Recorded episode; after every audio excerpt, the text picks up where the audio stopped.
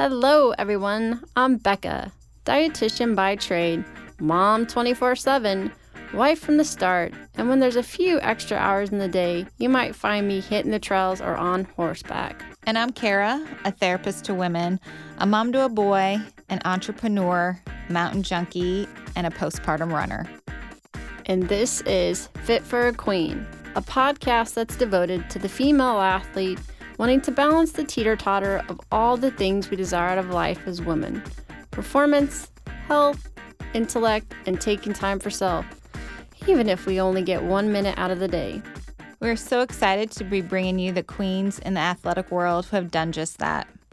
Okay, ladies, take a seat at your thrones, grab your crowns, and welcome to fit for a queen. Welcome yeah. back, queens. We have Dr. Ellie Summers is a licensed physical therapist with us. She's also a run coach and the owner of Sisu Sports Performance and PT in Seattle, Washington, where she works to empower female athletes to get them back to the activities they love. She believes in transparency and autonomy for her clients and works to foster a sense of resilience and hope in the recovery process. She's actively seeking to defy gender limitations and biases in healthcare and fitness. So, welcome to the show. Yeah, thank you so much for having me. Yeah. Great. Ellie, can you first tell us a little bit more about your journey into physical therapy and why you wanted to focus on working with female athletes specifically? Yeah. Uh, so I wanted to become a physical therapist after I had a serious injury in high school. Um, I tore my ACL playing soccer. And after you go through an experience like that, where you're doing rehab for what feels like forever, you sort of realize that it's a pretty sweet profession to be in. So I decided that I wanted to be a PT straight out of the gates and went to college. It was a direct entry program. So, um, like I got accepted as a freshman into the program and you just go straight through and you get your master's. And then I finished my doctorate after that. Um, and then working as a PT, you know, I've been in outpatient orthopedics and sports medicine pretty much the entire time that I've been a physical therapist. Uh, but really started focusing on work with female athletes about two, year, two years ago when I started my practice.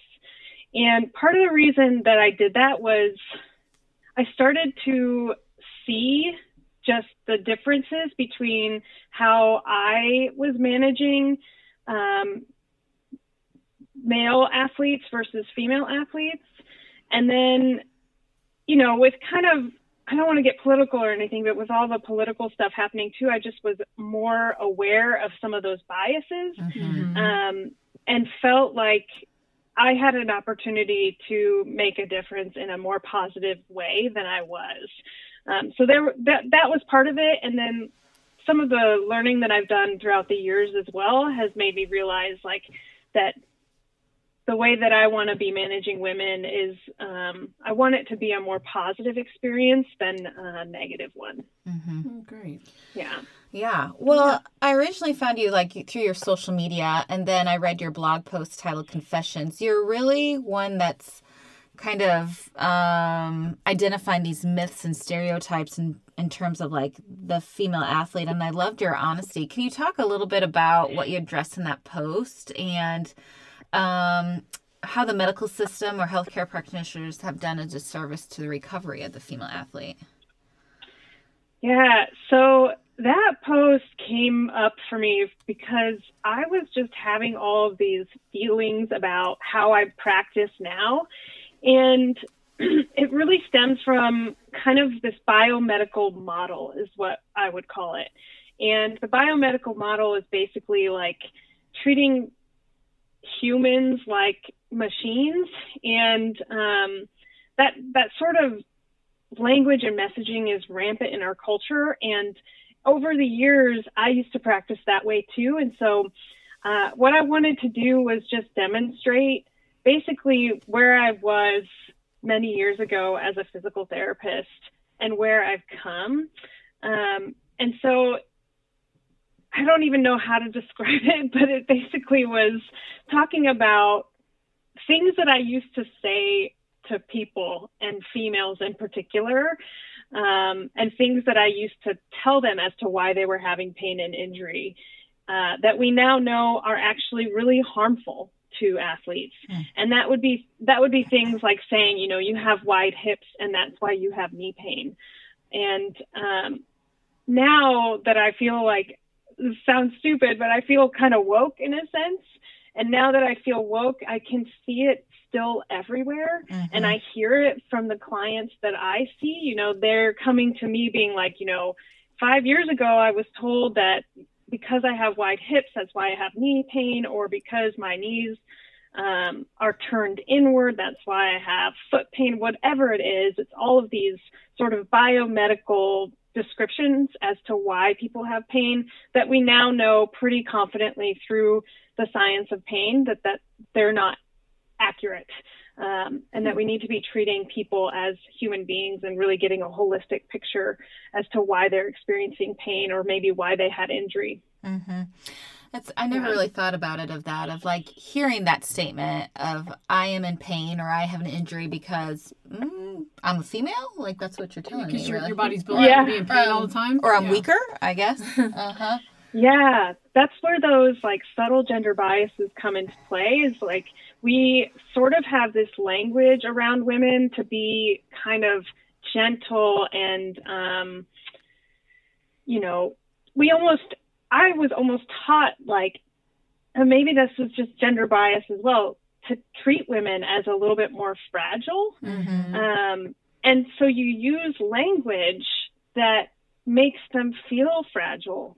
And we know that that language is harmful. And now, now that I work really pr- pretty much solely with women, I just I hear these stories from them all the time that you know they were told they're weak. Even even telling a woman she's weak um, can be really really damaging to her experience in her body and her experience in her sport or activity. So uh, with that particular blog i really just wanted to highlight kind of the perspective of the physical therapist and help draw attention to the fact that these things are harmful um, these things that I learned from my mentors from school, they are legitimately harmful, and we know that now. And I wanted to like get it out and say, I've been there, but I'm changing, mm-hmm. I'm evolving, and I'm trying to be better.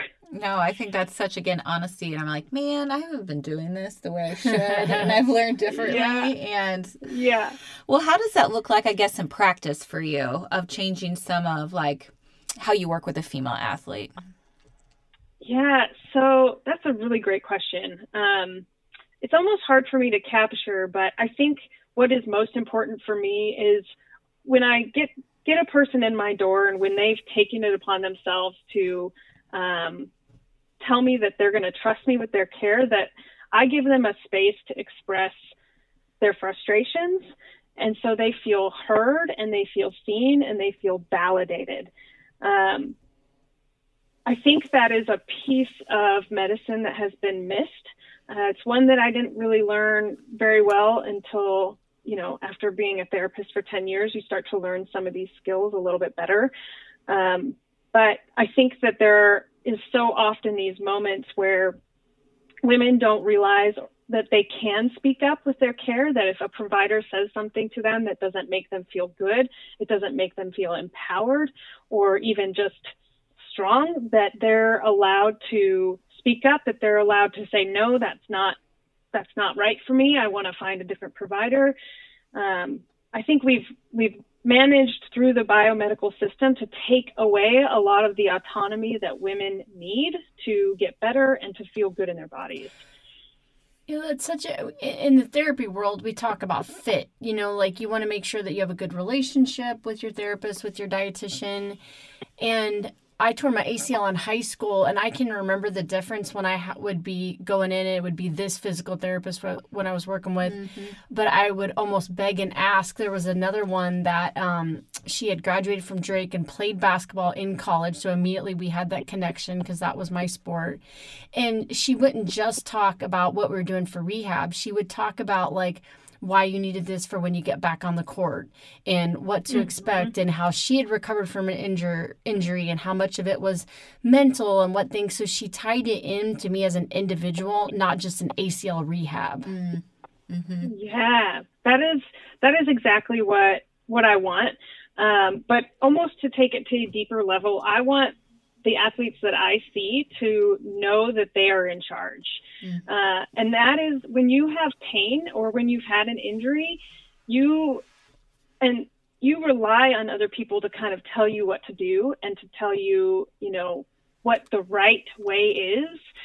And the people that I see now are often the people that have seen multiple therapists and multiple people, and they're just struggling to break free from like the system. And sometimes you just need to give an athlete permission to say, like, you're, you're in charge of your body. You own your space. You decide what's okay for you or not. Um, you know, I even take it as so far as to say, like, look, you know, a lot of therapists, they want to say you have to do all of these exercises every day in order to get better. I'm never going to say that to an athlete. I'm going to say, I want you to get curious. I want you to explore the movements that work. I'll give you hmm. some options and ideas and we'll, we'll find a path that's going to work for you. Mm-hmm. And it's not going to be a path that really that I create. I'm just going to help like lead a person down that path. Mm-hmm. Um, oh, I love that. Yeah. Much more empowering, yeah. right? And probably more likely that they'll follow through. It's kind of how we approach our yeah. eating yeah. disorder, so it's pretty uh-huh. similar. Yeah. I love it, but never heard of in physical therapy. Yeah. Mm-hmm. Yeah, it turns out there's actually good science to support that type of t- technique. Of Motivational interviewing guy. Yeah. Exactly, exactly. um, another thing I noticed is kind of your theory around pain and the notion, well, we that it's bad and we should avoid it. Tell us your take on pain and its part in recovery from an injury. Yeah, so pain pain is is, is ridiculously complex. It's um, very individualistic. Uh, I because of my journey learning about pain, so um, I didn't really start digging deep on what pain was until maybe about four or five years ago when I was working with a 12 year old girl who had chronic pain and I couldn't make oh. sense of it. Like it just made no sense. And so I started digging into some of the literature, and there was a lot of good stuff that I had never even heard of in school. Um, and this process on learning about pain has made me feel uh, less nervous about pain. Mm. And the reasons are because we know that pain, pain itself, it's not dangerous.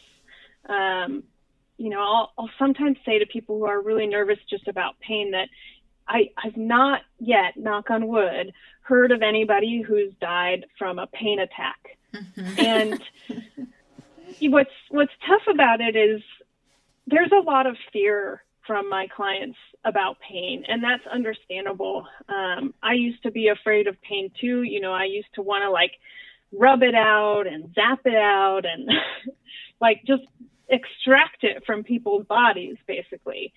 Um, but the reality is that pain pain is nuanced and it's something that all normal human beings have.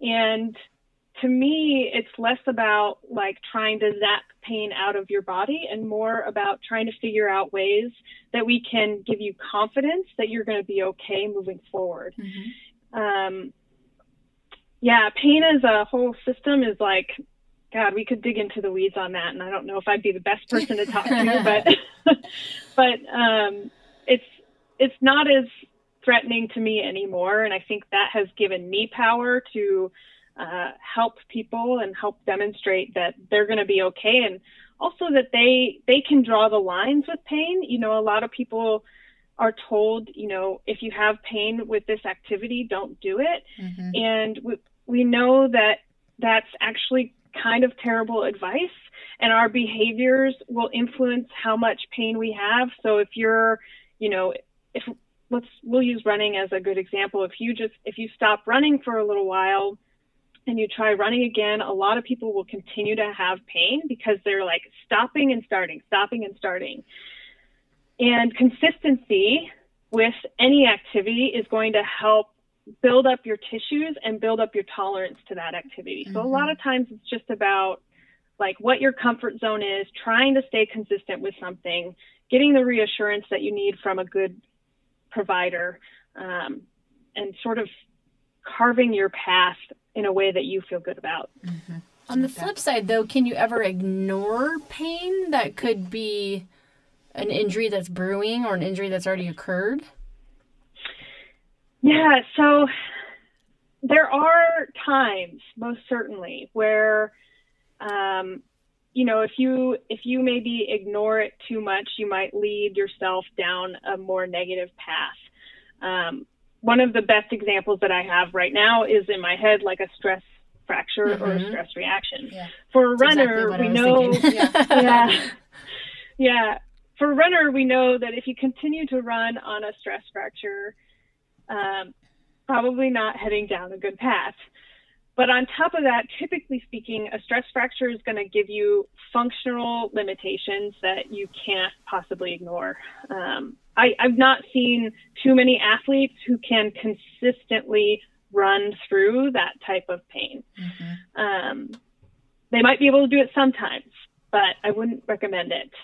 Uh, other than that, you know, it's it's complicated, it's nuanced. I think that if you're having pain that is disconcerting, that is um, really kind of just freaking you out, it's important to speak to your provider about that. Um, but otherwise, I'm okay with pain. I'm okay with most of my athletes pushing through pain when they have decided that that's okay for them to do. Good. Thank you. Um, yeah. What are some of your messages that you want to get out to young athletes out there about sport and injury, just kind of in general? Yeah. So I think that I want young young girls to know that they are enough mm. and that their bodies are beautiful exactly as they are. And that is like a huge, you know, undertaking. Amen to that. Um, yeah. Right. Yeah. and you know, I think it's it's such a bummer because we're conditioned to think um, that you know we're just conditioned to think that every part of our body is wrong in some way and that we'll never achieve this like ideal state.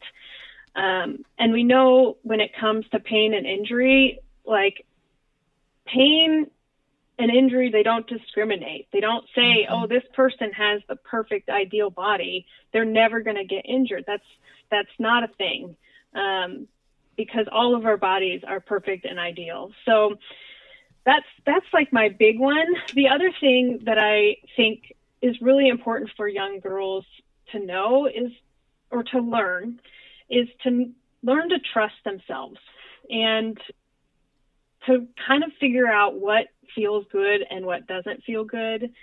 Um, this is something that I see now in adult women, but a lot of the women that I see, it seems to me, are conditioned to to not believe their own instincts. So they'll say, you know, this didn't really feel right, but I just kept doing it because so and so told me to do it. And that leads down all kinds of paths that I think are simply unhelpful to performance. So I would love if we can get young girls at a young age to trust their feelings and trust their guts and know that their feelings aren't wrong or bad in any way. Um, and that, yeah, to trust themselves. mm-hmm. Yeah. Yeah. I mean, again, such great messages. We're trying to figure out how to spread that too. Today's episode is brought to you by yours truly. I'm excited to announce the releasing of my book, Finding Your Sweet Spot in Sport Avoiding Relative Energy Deficit in Sport, also known as Red S, by optimizing your energy balance. Be sure to follow me on social media or go to my website, www.beckamaccomble.com, to find out when the release date is set and when it'll be on Amazon. Bye, Queens. For additional information on today's topic and guests, follow us on Facebook, Twitter, and Instagram at Fit for a Queen. And Hashtag Fit for a Queen. don't forget to rate us on iTunes. We can't wait for you to join us next time on Fit for a Queen. Bye, Queens.